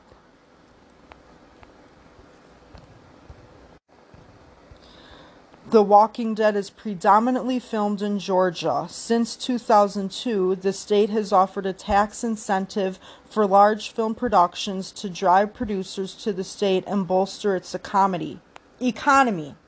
The first season was shot primarily in Atlanta, but required a great, great deal of coordination with the city to shut down streets and parks for filming. Production for subsequent seasons moved mainly to Riverwood Studios, doing business as Raleigh Studios Atlanta, a plot of land covering approximately one hundred twenty acres located outside of Sonoya, Georgia. Some existing buildings were used here, such as a subdivision that is used by several families, which serves as the Alexandria Safe Zone. Other buildings are constructed as sets, such as the exterior shots of the main Hilltop Mansion, the trash heaps used by the scavengers, or Father Gabriel's church. Sets are torn down when no longer needed. The church, after its use in the fifth season, was removed and its spot used for the iconic setting for the first meeting between Rick's group and Negan in the seventh season. The property includes sound stages constructed for interior shots, which then may be reused. The interior sets for the prison during the third season were reused to serve as the buildings and sets for the Savior Sanctuary in the seventh season. In July two thousand seventeen, A M C purchased the studio lot from Riverwood for eight and a quarter million dollars. Some scenes are shot outside of the studio. Woodbury, during the third season, was filmed in downtown Sonoya. Other exceptions include The Kingdom, which is filmed at the former military base Fort McPherson, now converted to studios for Tyler Perry. The series was shot on sixteen millimeter film up until the end of the tenth season before it transitioned to digital for the series' final thirty episodes. The change was due to the COVID nineteen pandemic, with there being less touch points with digital than film. David Tattersall was the director of photography for the pilot episode, with David Boyd as the director of photography on the remainder of the episodes. Production design is done by Greg Melton and Alex Hodgedew. The effects team includes veteran special effects makeup designers Greg Nicotero and Toby Sells, special effects coordinator Daryl Pritchett, and visual effects supervisor Sam Nicholson and Jason Sperling. The Walking Dead contains many franchises and spin-offs, such as some webisodes. To date, four web series based on The Walking Dead have been released via A M C's website: Torn Apart two thousand eleven, Cold Storage two thousand twelve, The Oath two thousand thirteen, and Red Machete two thousand seventeen. Talking Dead.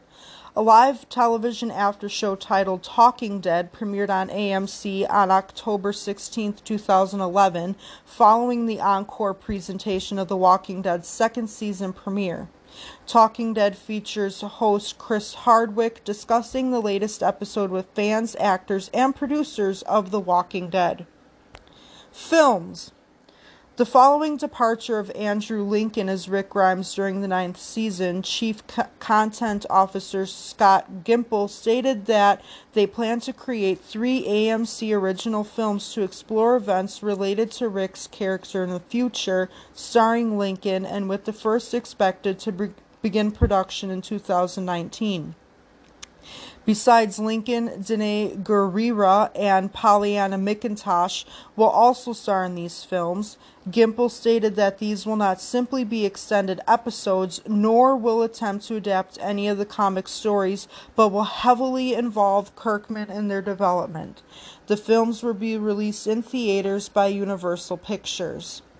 The films are expected to follow a group known as the Three Rings, a militaristic force that see themselves as the future of humanity. This is the force whom Jadis was in contact with and who rescued Rick at the end of What Comes After. The group that Makani sees at the end of What We Become. The group that Isabella is from the episode The End of Everything from Fear the Walking Dead. And the teenagers in World Beyond will be from one of the communities set up by Three Rings. And television series Fear the Walking Dead, which we will cover later on in this podcast. Fear the Walking Dead is a companion series to The Walking Dead developed by A M C.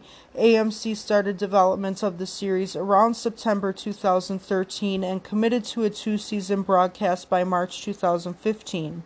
Fear the Walking Dead was first broadcast on August twenty-third, two thousand fifteen.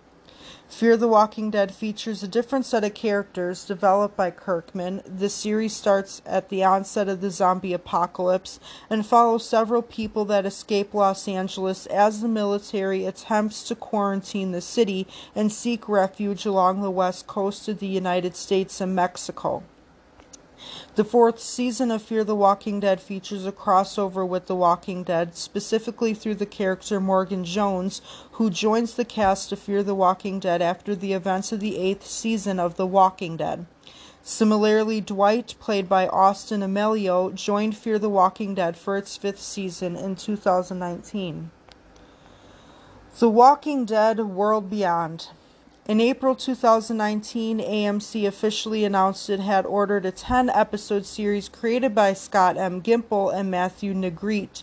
The series focuses on the first generation of children that have grown up during the zombie apocalypse who call themselves Endlings and are aware of how to survive if confronted by them, but have otherwise been raised behind walls and have never actually experienced survival. Production began in July two thousand nineteen in Richmond, Virginia, with Jordan Vogt Roberts directing the pilot. The series stars Aaliyah Royale, Alexa Mansour, Annette Mahendru, Nicholas Cantu, Hal Crumpston, Nico Tortorella, and Julia Ormond. The series premiered on October fourth, twenty twenty, and will consist of two seasons. Daryl and Carol Spinoff. A spin-off series created by Angela Kang and Scott M. Gimple to star Reedus and McBride as their characters Daryl and Carol, respectively, was also announced in September twenty twenty, with plans to air in twenty twenty-three after the conclusion of the eleventh season of the main show. Tales of the Walking Dead. In September twenty twenty, A M C announced that they and Gimple had been developing an episodic anthology series that would be based on new or existing characters that would explore backstories. Others. Wizards of the Coast worked with A M C to include characters and elements of The Walking Dead into Magic the Gathering as part of a twenty twenty Secret Lair card set, given that the card game had already had the idea of zombies within the game already. Parodies and spoofs. Due to its popularity, The Walking Dead has inspired dozens of parodies and spoofs featured on YouTube channels like Bad Lip Reading and television series such as Saturday Night Live and Mad T V. Bad Lip Reading made a widely viewed parody involving Rick and the Governor entitled La Bibadia Biba Dum. The series cast was shown the parody of the San Diego Comic-Con in two thousand thirteen, and David Morrissey, who portrays the governor, reacted by saying he now understood why so many people would walk up to him on the street and blurt, "Hey, la bibida biba dum." Until seeing the video, he had wondered, what's wrong with these people? The Walking Dead has also been represented as a live comedy performance by English comedian Dan Willis at the Edinburgh Festival. A parody film called The Walking Deceased was released in two thousand fifteen. Some critics have commented on the increasing diversity of the series. This approach was initially applauded by commentators. In two thousand fifteen, Lindsay Putnam of the New York Post questioned whether the show was in danger of becoming too diverse, as the show seemingly reached critical mass for its non-white, non-male survivors, and now has no choice but to kill them off. Robert Kirkman has discussed the increasing diversity of the show in the comic books. He has described how he regrets the lack of diversity in the early issues of the comic book series and explained how they would have been vastly more diverse if he were to have started them now.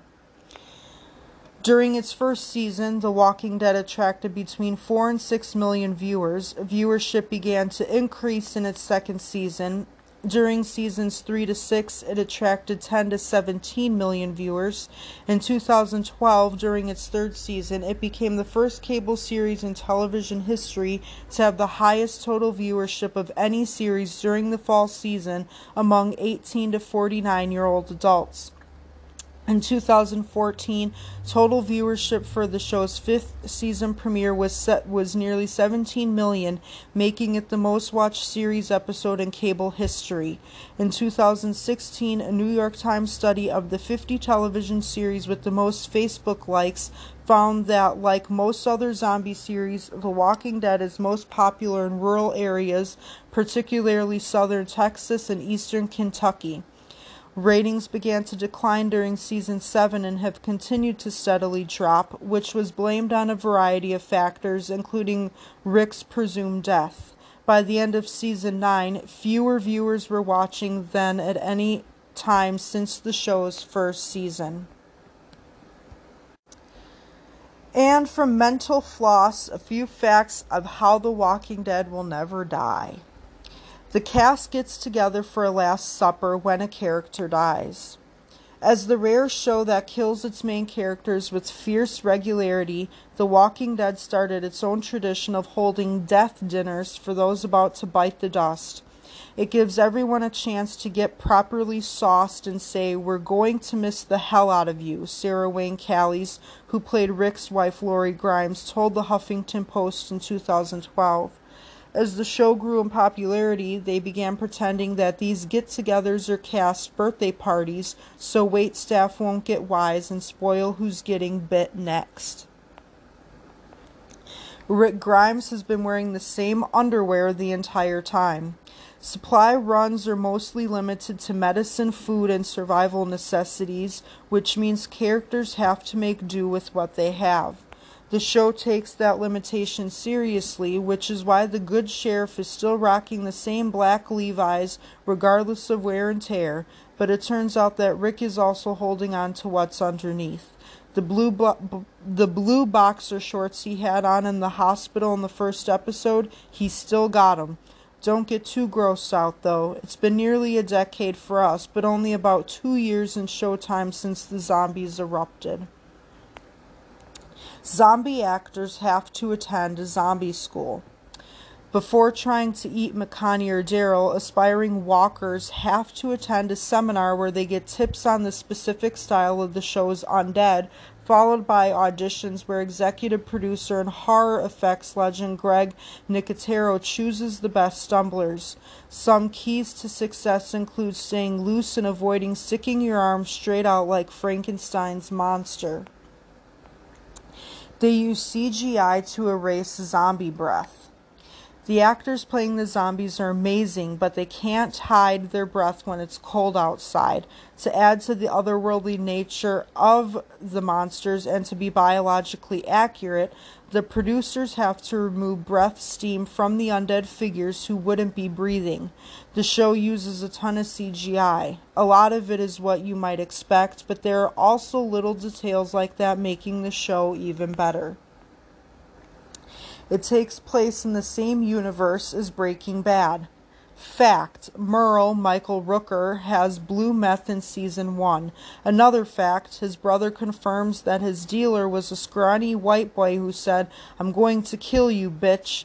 These two elements point to Breaking Bad's Jesse Pinkman being Merle's dealer, which t- which ties the two A M C universes together. The network even weighed in on it.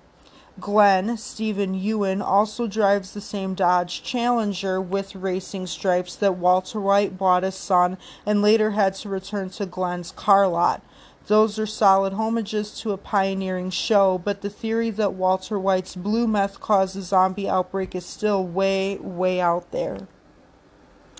The show doesn't use the word zombie. The Walking Dead's low-key slogan is, "Don't say the Z word." That's a reference that no one in the Walking Dead universe would get because Shaun of the Dead, as well as other zombie-based entertainment, doesn't exist there. Robert Kirkman breaks his own rule in the comic book occasionally, but the show has stuck to calling them walkers, skin-eaters, deadheads, wasteds, deadies, rotters, and dozens of other names to avoid saying what we all know they are. And the zombies are eating ham. Instead of chowing down on a long pig, the actors playing walkers wrapped their lips around juicy bits of ham. They used to get barbecue sauce to help it go down, but the vinegar messed up their makeup, so now it's just ham with fake blood all over it. Actor Vincent Martella said it was a challenge to eat a person on the show, not because of the ham, but because of the mindlessness. When you eat someone, you have to look like an animal devouring prey, he told Today. You can't look like you have any specific motive or where you're going to take a bite. And so, The Walking Dead, of course, is loved by many. It's going to have a... I mean, it already has a huge fandom. And yeah, I don't think the fandom of it is ever going to die. I think zombies are going to be like just the next big, huge thing that everybody's going to love. So, yeah. I mean, I think I see zombie shows just existing for forever. All right, the fourth place show and the final show for this segment of the show, a show that I've loved from the beginning, and even though it has made quite a few changes in its storyline, it worked out for the best, and I, I still absolutely love it. When Calls the Heart, which has been on since two thousand fourteen and is still going strong. Season nine will premiere in twenty twenty-two. When Calls the Heart tells the story of Elizabeth Thatcher, a young teacher accustomed to her high society life. She receives her first classroom assignment in Coal Valley, a small coal mining town in western Canada, which is located just south of Robb, Alberta. There, life is simple but often fraught with challenges. Elizabeth charms most everyone in Coal Valley except Royal Northwest Mounted Police Constable Jack Thornton. He believes Thatcher's wealthy father has doomed the lawman's career by insisting he be assigned in town to protect the shipping, shipping magnate's daughter. Wishing to thrive in this nineteen ten coal town, Elizabeth must learn the ways of Canadian frontier. Abigail Stanton's husband, the foreman of the mine, and her only son, along with forty-five other miners, were killed in an explosion due to the mining company's site manager's irresponsible management and lack of due care in his management of the mine. The newly widowed women find their faith tested when they must go to work in the mine to keep a roof over their heads, food on the table, and help pay the wage for the town's teacher. The town of Coal Valley was renamed Hope Valley in the first episode of the second season after the coal mine was closed. The main cast and characters of When Calls the Heart: Erin Krakow is Elizabeth Thatcher Thornton. Elizabeth Thatcher is a passionate young teacher from city life. She found herself in Coal Valley, a small community on the Canadian frontier in need of a teacher, and quickly discovered discovers it is not an easy place to live, lacking the creature comforts and luxuries of her privileged life with her family.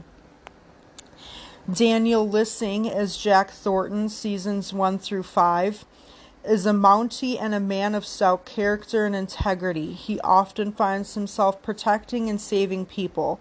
Upon his first meeting of Elizabeth, Jack developed an instant dislike, and it appeared she irritated him.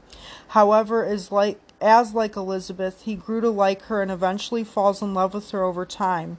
He dies off-screen in a Mountie training camp in Season five.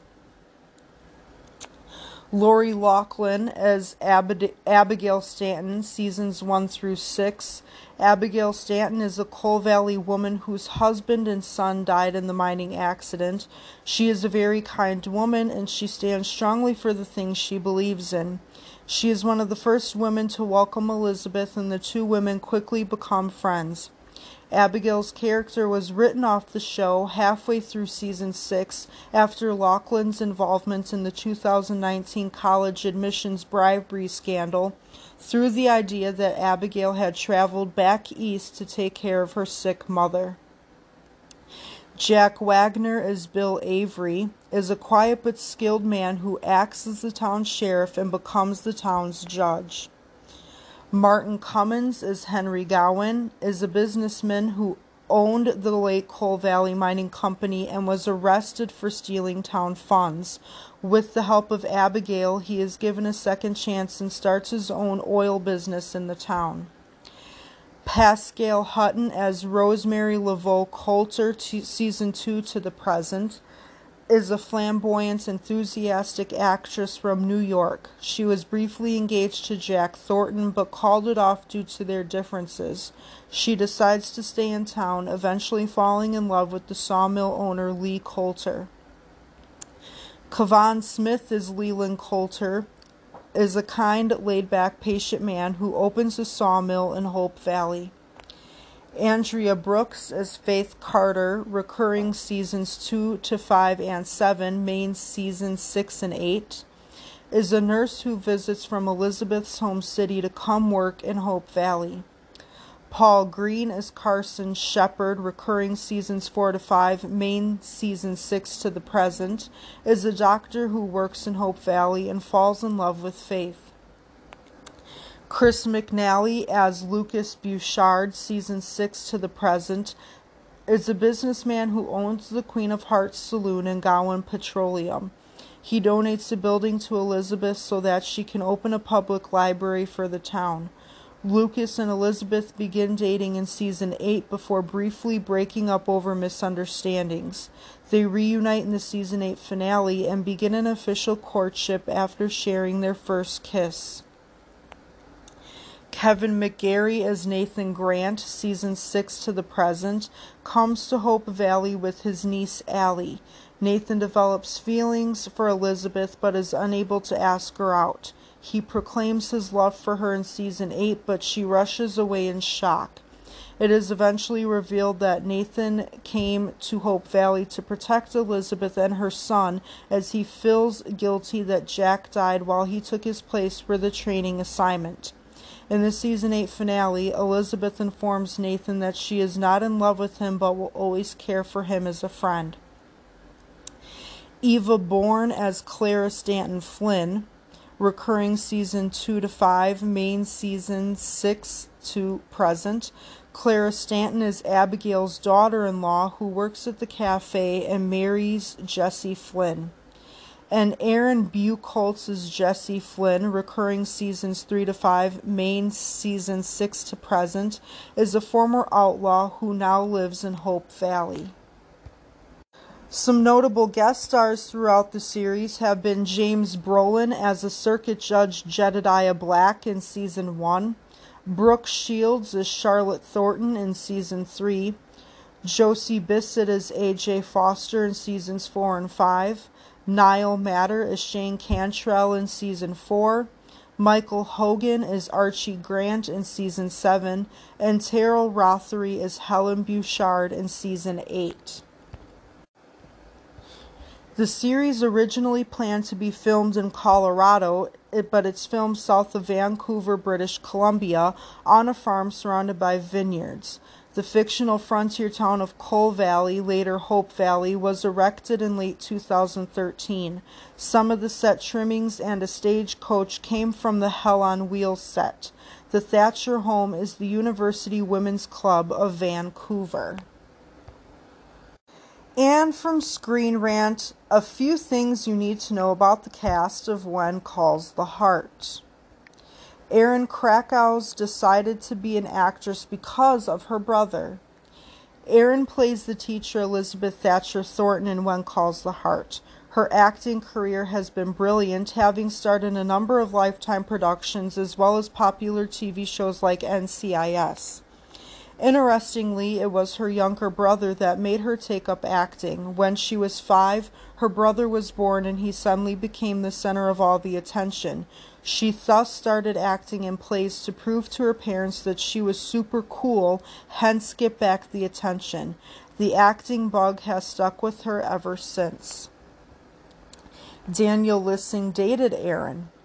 Daniel Lissing, who portrays the heroic Jack Thornton, once dated co-star Erin Krakau. The two shared a blissful romance before Lissing left the show and went on to work on other projects such as The Rookie. Lissing is currently engaged and he's reportedly planning to wed planning to wed his fiancée Nadia soon in Bali. Apparently, the wedding was supposed to take place in the summer of twenty twenty, but it was postponed to, due to the COVID nineteen pandemic. He reportedly invited Aaron to the wedding. Wagner's love for dancing and music. Jack Wagner portrays Bill Avery in the show. Bill starts out as the town sheriff before becoming the town's judge. Wagner happens to be very much in love with music and dancing. Back in two thousand twelve, he was a contestant on the fourteenth season of Dancing with the Stars. He partnered with the popular dancer Anna Trebunskaya. Unfortunately, the two were eliminated and finished at position eleven. Wagner also had a lengthy music career. He has recorded six albums so far. His single, All I Need, topped the Billboard Hot one hundred chart in nineteen eighty-five. Martin Cummins made a film about his own life. Martin portrays the ambitious businessman Henry Gowan in When Calls the Heart. In two thousand, he fully funded and oversaw the production of an emotional film named We All Fall Down. After starring in the popular M G M series Poltergeist: The Legacy in the late nineties, Martin used the money he was paid to fund the film. We All Fall Down was based on Martin's darker years as he went on the downward spiral after the death of his mother. The film was nominated for a Genie Award. Paul Green is quite the multi-talented lad.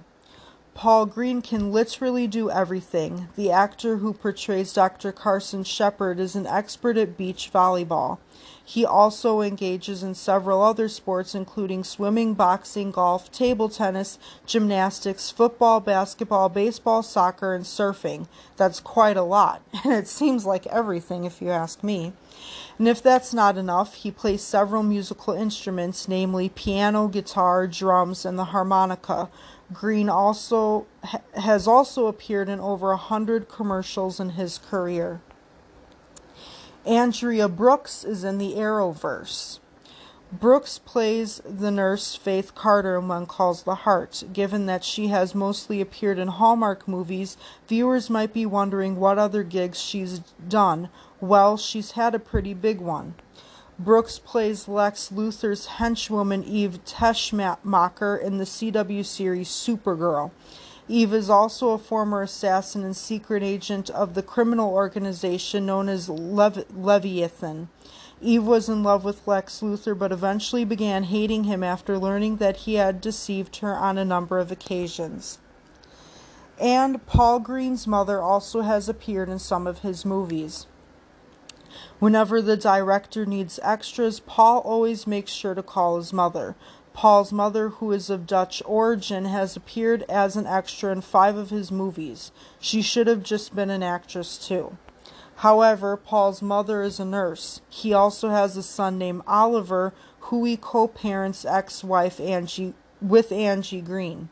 The two are reported to be very close despite breaking up. He is currently engaged to girlfriend Kate Austin, who he proposed to in Italy in two thousand nineteen. He definitely has no complaints about his family life at the moment. So originally I got into When Calls the Heart because typically I would only really watch Hallmark for the Christmas movies, still do by the way. Um, but it, Originally, I got into When Calls the Heart because I knew Lori Loughlin was in it. And remember, before this whole college scandal thing, I really idolized Lori. She was one of my favorite actor actresses. And um, I don't know, like I said, I've kind of gone into it a little bit. The whole situation is just, I have, I have feelings about it. And, um, but even after the series, I was afraid, like, I feel like the series is different without Abigail, but I hate when they recast characters, and it sucks that some of the characters, because of her, namely the boy Cody, um, you know, had to depart the series as well because of her. You know, the way they wrote her out, really, it works. It worked, and it really fits, and um. I still love the show regardless. One of my favorite shows. I look forward to watching it every every year it comes around. So, no hard feelings. You know, I understand Hallmark has to do what they had to do, but she also had some pretty good Christmas movies that they no longer show. But again, you know, I totally understand. Um, in some ways, I feel like it was blown out of proportion, and I just kind of wish, like, you know, they started bringing back reruns of Full House, but in the end, I understand why they made this decisions that they did, and all we can do is just, you know, we can't believe everything we read, but at the same time, all we can do is just kind of go on with our lives, and it is what it is. But I mean, Lori Loughlin, she really was an incredible actress. She had some wonderful Lifetime movies such as um Empty Cradle. I mean, phenomenal. I mean, she had some wonderful wonderful movies, um and so it's just really kind of sad that um you know, she basically ruined her career. But I still would love all those movies if I ever saw them again. You know, slowly getting back into watching Full House. Um, and, you know, it is what it is. She is a human being. We all make mistakes. You know, who knows what really went down with the story, because you just, you can't believe everything you read in the media. And, you know, it's her life. She chose to do what she did. And, you know, we just have to kind of accept it and move on.